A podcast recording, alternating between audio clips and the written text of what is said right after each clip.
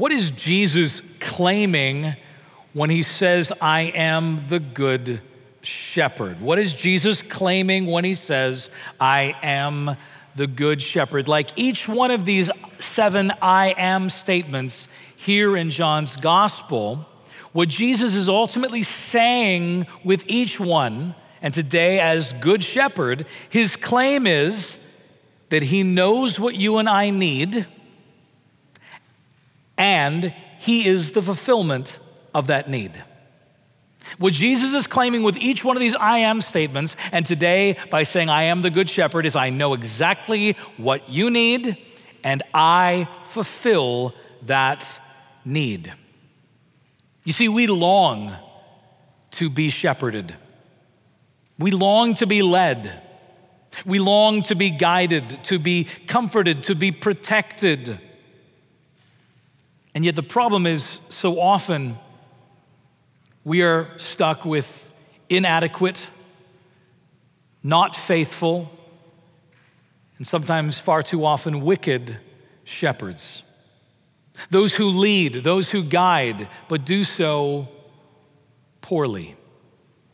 It's kind of like the particularly cruel drill sergeant who says to one of his privates, he says, Well, I suppose after you get discharged from the army, you'll be waiting for me to die so you can come and spit on my grave. And the private says, Oh, not me, Sarge. After I get out of the army, I ain't never gonna stand in line again.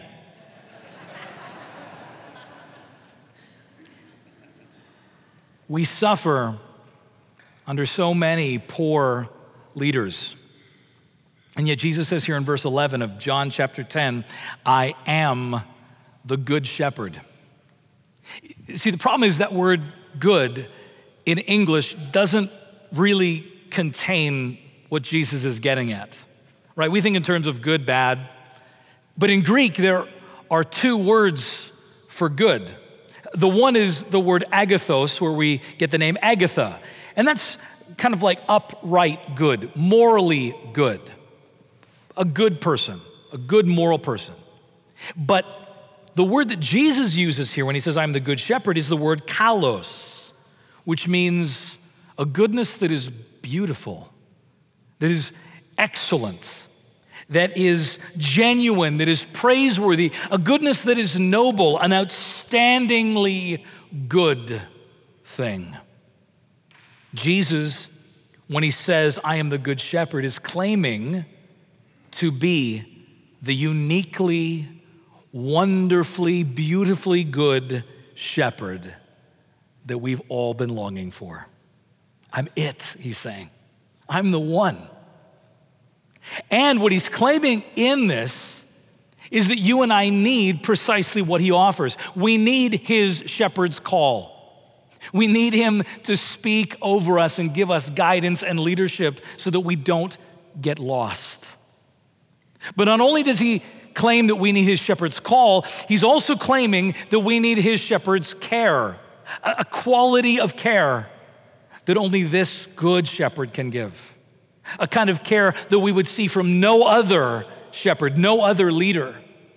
But not only does Jesus claim here that we need, you and I need, his shepherd call and his shepherd care, but also he's claiming that you and I need his shepherd commission. That it's not enough for him just to shepherd us, but his intention is to make us to be shepherds like him for the sake of the world. You see, first, he's claiming that you and I need his shepherd call. We need to hear from our shepherd, even today in the Middle East. If you were to visit and see a shepherd in action with their sheep, the shepherd's call is incredibly powerful. It's an amazing phenomenon to behold. There's an eyewitness account here that uh, in the evening, a number of years ago, being in Gilead in tents, suddenly that evening, six or seven different flocks were brought into the one camp for protection. And in the morning, instead of the individual shepherds going out and having to separate each of their flocks manually, Instead, each of the shepherds stood at a far point beyond the tents in different directions and then uttered their own unique, special shepherd's call. And immediately the sheep and the goats were on the move, spreading in each direction, following after that unique shepherd's call, their shepherd's call. And within five minutes, there was not a single sheep or goat left in the camp. These shepherds know the voice. These sheep know the voice of their shepherd. Jesus says in verse 3 the sheep hear his voice and he calls his own sheep by name and leads them out. When he has brought all out, all of his own, he goes before them, and the sheep follow him, for they know his voice. The question is do we as sheep know the shepherd's voice? I remember before caller ID was a thing, that when I would make a phone call, depending on how familiar the person was I was calling, I'd have to introduce myself in different ways, right? They didn't have caller ID. So if it was a complete stranger, I had to give them my full name and title and basic reason for calling. Uh, this is the Reverend Paul Donison calling from Christ Church, Plano. But if it was an acquaintance, I could drop a bunch of that and simply say first name, last name. This is Paul Donison phoning. But if it was a friend or a family member, I could say, This is Paul. And if it was my wife, Monica, I could just say, Hello, because she knew my voice. And she could do the same with me. We knew each other's voice as intimately. This is what Jesus is saying about the relationship between him as the shepherd with his sheep, that we know his voice in an intimate way. And we come to know Jesus' voice intimately as we hear it often, as we hear it daily and hourly, moment by moment, as we are reading and studying God's Word. He has spoken to us, and it's contained in His Word. It's incredible how quickly we go astray, isn't it? I know in my own life, whenever I've gone through a season where I haven't been actively listening and hearing and devouring God's word, it's amazing how quickly I become the worst version of myself. I begin to get dull and deaf to the shepherd's voice, and I go astray. And there's an example of this actually in Scripture, an incredibly powerful example. See, back in ancient Judah, there was a moment, a whole generation, where can you imagine? They lost the Bible. Literally, Judah had become so corrupt in Israel as well that they had lost the Bible. They had priests and they had kings and they had prophets doing all their business, but there was no word of God. And then Josiah, the good king, arose. God grabbed a hold of Josiah's heart, and in Josiah's reign, they discovered again the book of the covenant in the temple. The priest comes and says, uh, O king, look what we found. And they begin reading it and begin to see how far astray they've gone in one generation. Just listen. 2 Kings chapter 23, beginning at verse 4. Just listen to the description of how far off this whole nation went in one generation of not listening to the word of God, of not having the shepherd's voice. And the king, verse 4, 2 Kings 23, Verse 4 The king commanded Hilkiah, the high priest, and the priests of the second order and the keepers of the threshold to bring out of the temple of the Lord all the vessels made for Baal and for Asherah and for all the pagan host of heaven. He burned them outside Jerusalem in the fields of the Kidron and carried their ashes to Bethel. And he deposed the priests whom the kings of Judah had ordained to make offerings in the high places at the cities of Judah and around Jerusalem, those who burned incense to Baal, to the sun, and to the moon, and to the constellations, and all the pagan host of heavens. And he brought out the Asherah from inside the house of the Lord, outside Jerusalem, to the brook Kidron, and burned it at the brook Kidron and beat it to dust and cast it on the graves of the common people. And he broke down the houses of the male cult prostitutes who were in the house of the Lord, where the women wove the hangings for the Asherah. In one generation of not having God's word, the entire nation went astray. Are we so different? We need to hear the shepherd's call. As J.I. Packer says, disregard the study of God, and you sentence yourself to stumble and blunder through life blindfolded, as it were, with no sense of direction and no understanding of what surrounds you. This way you can waste your life and lose your soul. And yet, the word is very near to us.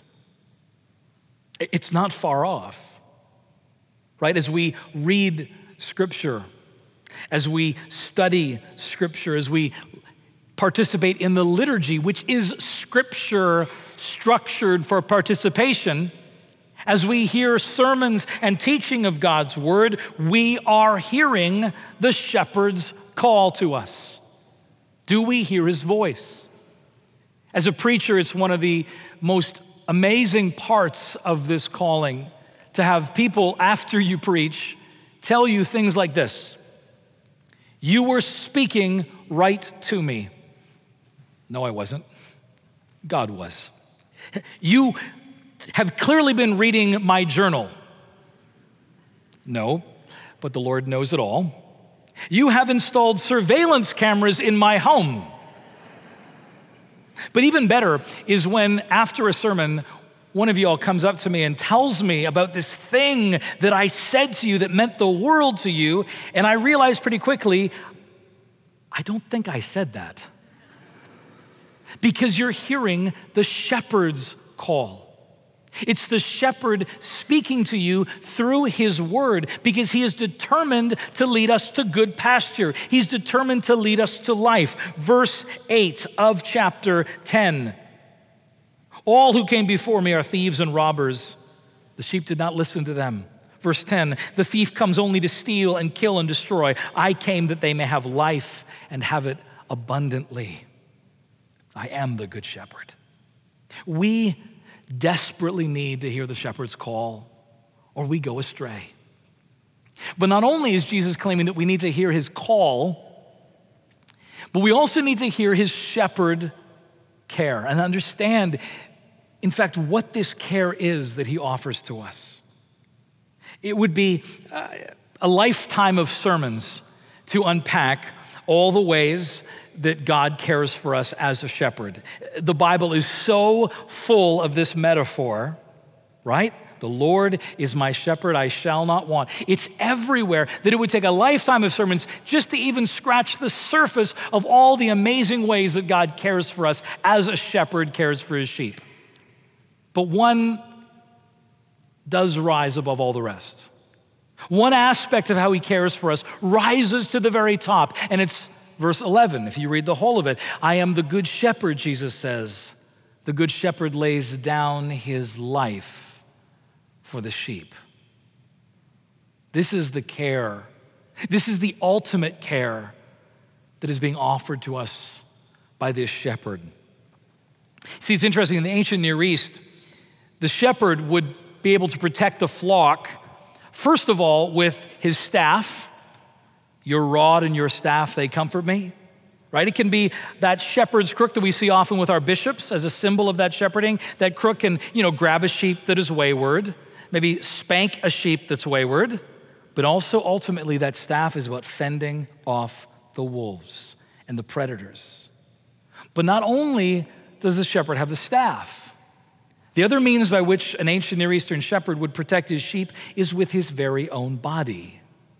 You see, at night, when they would bring the sheep into the sheep pen, after all the sheep were carefully looked at and cared for as they were coming through the sheep pen, the shepherd then would lay his own body across the entrance of the sheep pen. That is where he would sleep, so that he has placed himself between all the predators out there and his precious sheep in here. The shepherd's own body is laid down at the entrance of the sheep pen to protect them. Suddenly, we begin to understand when Jesus says in verse 7 of our text, He's not just the good shepherd, He says, Truly, truly, I am the door of the sheep right? Seven I am statements of Jesus. We're doing two of them today, right? We're doing the door and the shepherd, but really it means we're doing the shepherd because the shepherd is, by nature of being the shepherd, the door. The door of the sheep pen is the shepherd's own body.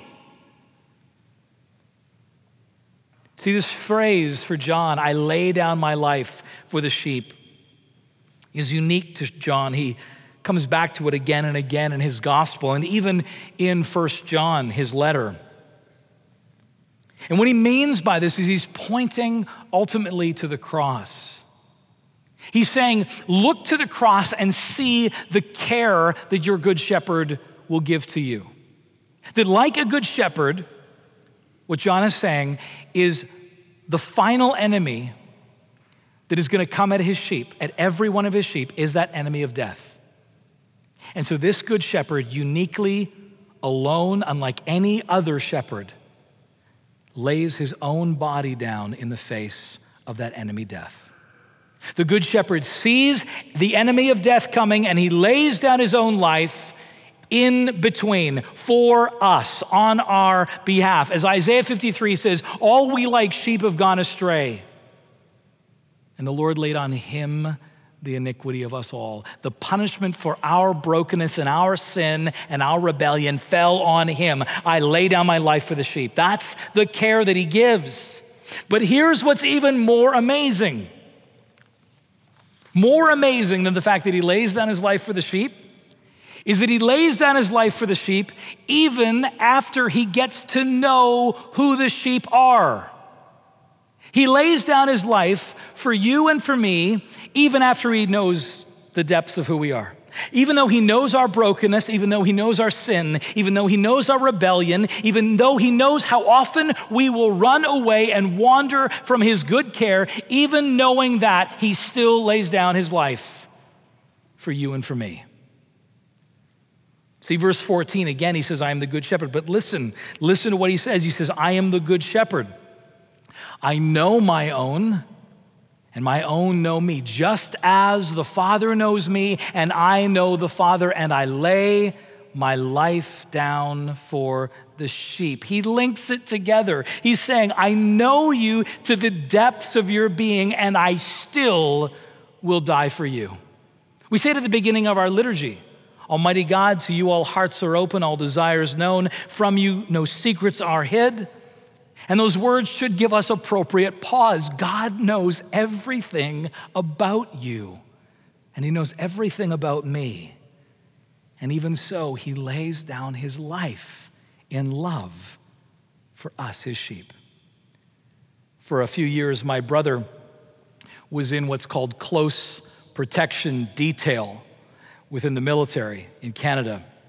And this means, for those of you who don't know what close protection detail is, is when you've got a government official, a, a, a leader within the world, or a high ranking general, or a celebrity in a hot zone like Afghanistan or Iraq, uh, you'll send a close protection detail, kind of like the Secret Service with the president to walk and guide and protect, even to the point of putting themselves, their own bodies, in the way of the bullets to protect the one they're protecting.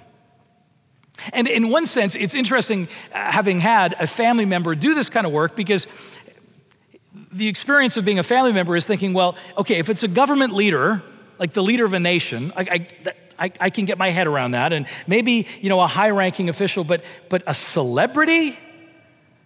Like, I, have, I, I, I truly, over these years, struggled to know, you know, if my brother has to take a bullet for Justin Bieber, I'm not sure how happy I'll be about that. But so it is with us when we consider our salvation. I mean, it's one thing for, for God to lay down his life for, you know, the best of us. But for us, knowing who we are to lay down his life, that is the definition of love. As Romans 5 says, God demonstrates his love for us that while we were yet sinners, Christ died for us. As C.S. Lewis says, He loved us not because we are lovable, but because He is love. See, what Jesus is claiming when He says, I'm the good shepherd, is He's claiming that I need his shepherd's call to, to keep me from straying, to keep me on the path. And I need his shepherd's care to rescue me from all the various dangers, most especially that final danger of death. And we'll look at that next week when he says, I am the resurrection. But finally, Jesus goes even further and claims that I need his shepherd commission. You see, in verse 16, Jesus says, this interesting phrase. He says, I have other sheep that are not of this fold. I must bring them also, and they will listen to my voice, so there will be one flock and one shepherd. What he's saying is that there are more lost sheep out there that are not right in front of him in that moment with his disciples. And in just a few chapters, he's about to go to his death and glorious resurrection and then ascension into heaven, where he's seated on the throne of heaven. And so the question will be how then will he be gathering those lost sheep? And his answer is two different words he speaks before his ascension. His answer of how he's going to gather these lost sheep is through two statements at the end of John's gospel. John chapter 20, verse 21, on the evening of the resurrection, he says to the disciples, First of all, as the Father has sent me, so I'm sending you. As the Father sent me into the world, in the same way, to the same depth, I am now sending you. It should give us absolute pause to consider that Jesus is sending us into the world just as the Father sent him with a mission to share his gospel with the world. That's shepherding question number one. The second is in the next chapter, chapter 21, verses 15 to 17. There's Peter and several disciples after having breakfast with the resurrected Jesus, he pulls Peter aside. Yes, Peter, who has denied him three times, asks him three times if he loves him, which is essentially Peter's opportunity to repent of his threefold denial. And after each time Peter says, I love you, what does Jesus say to Peter? He says, Feed my lambs, take care of my sheep, feed my sheep he is instituting Peter, this epic, epic failure, back into his role as a shepherd. You see, the same Jesus who says, I am the good shepherd, is now in the business of sending shepherds into the world. Yes, let's be clear, he's the only unique, truly good shepherd, the chief shepherd. None of us can lay down our lives for the sake of the world like he can. But we can shepherd and lead and guide those in our spheres of influence more and more modeled after the way he shepherds us. That's the point. That his shepherding is not just to be something that we receive but his shepherding is then something that we in turn give, the way that we lead, the way that we offer guidance in this world. And don't think for a minute that you can sit here and say to yourself, well, I don't really fit that category. You know, there's no one in my life that I lead. Every one of us, regardless of who we are or where we are, has someone who is following us, who we are influencing, who we are guiding in our homes, in our workplaces, in our neighborhoods, in our schools. There is always someone, think of that person right now. That is a person that God has given you to lead, to shepherd. And his intention is you'd shepherd more and more as you've been shepherded by Jesus. 1 Peter chapter 5, verse 2. Peter says, Shepherd the flock of God that is among you. Verse 4, he goes on, and when the chief shepherd appears, you will receive the unfading crown of glory. Jesus, the chief shepherd, now sends you and I as his under shepherds, who will be recognized as his under shepherds because our shepherding looks more like his. Let me be clear on one thing. The fundamental thing we learn from Jesus shepherding us is that we are to shepherd the sheep he gives us, not because those sheep are worthy, but because the sheep are his. I'm going to say that again. The fundamental thing we learn from Jesus shepherding us is that we shepherd the sheep he gives us not because they are worthy, but because they are his. Feed my lambs, take care of my sheep, feed my sheep. In Canada, we have something called Chapman's ice cream. It's kind of the bluebell of Canada. And Chapman's uh, had a fire in 2009, and their entire production plant burned to the ground. And the, the same day of the fire, the Chapman family's lawyers showed up and said to them, Say nothing to your staff, don't make any promises, because we've read the insurance policy. Just take the insurance check dissolve the business, and you are set for life. But David Chapman, the same day of the fire, addressed all 350 of his employees and said, We are not dissolving this company. We are going to rebuild. It will take months with no production and therefore significant losses, and not a single employee is going to miss a paycheck, and you're not even going to miss your Christmas bonus. And Chapman Ice Cream rebuilt and they took incredible losses. But interestingly, a year later, they were 20% higher in the market share because people like me and others heard this story. Now, you can't ship Chapman's ice cream to the US, so I'm learning to love Bluebell. What does your shepherding look like? What does my shepherding look like? Jesus is claiming when he says he's the good shepherd that he is the uniquely, wonderfully good shepherd we've been longing for. And he's claiming that you and I need his shepherd call, that guidance, that leadership, his very word that will teach us again and again how to not stray. That we need his shepherding care. We need all the care and protection he gives us, most especially at the hour of our death. He alone can lay down before that enemy and how we so desperately need his shepherd commissioning. We've been longing to know what life is about. We've been longing to know how I find meaning and value in my life. And it's as I lead those in my sphere of influence more and more in the power of the Spirit by hearing the word of God, more and more looking like Jesus, the Good Shepherd. His way is the best way in every way and every circumstance. My lambs, my sheep feed them, take care of them. But perhaps you may feel very far from the shepherd today. Through disappointment, through bad choices, through rebellion, for all kinds of circumstances, you may feel like you've strayed a lot. And in moments like today, you may remember your shepherd and wonder where he is. And the gospel is that he's right here. He never stopped following you, searching for you, desiring to bring you home. As Jesus says so famously in another shepherd passage, Luke chapter 15 What man of you having a hundred sheep, if he's lost one of them, does not leave the 99 in the open country and go after the one that is lost until he finds it. And when he's found it, he lays it on his shoulders, rejoicing. Jesus is speaking of himself. When you and I stray, he is on our heels.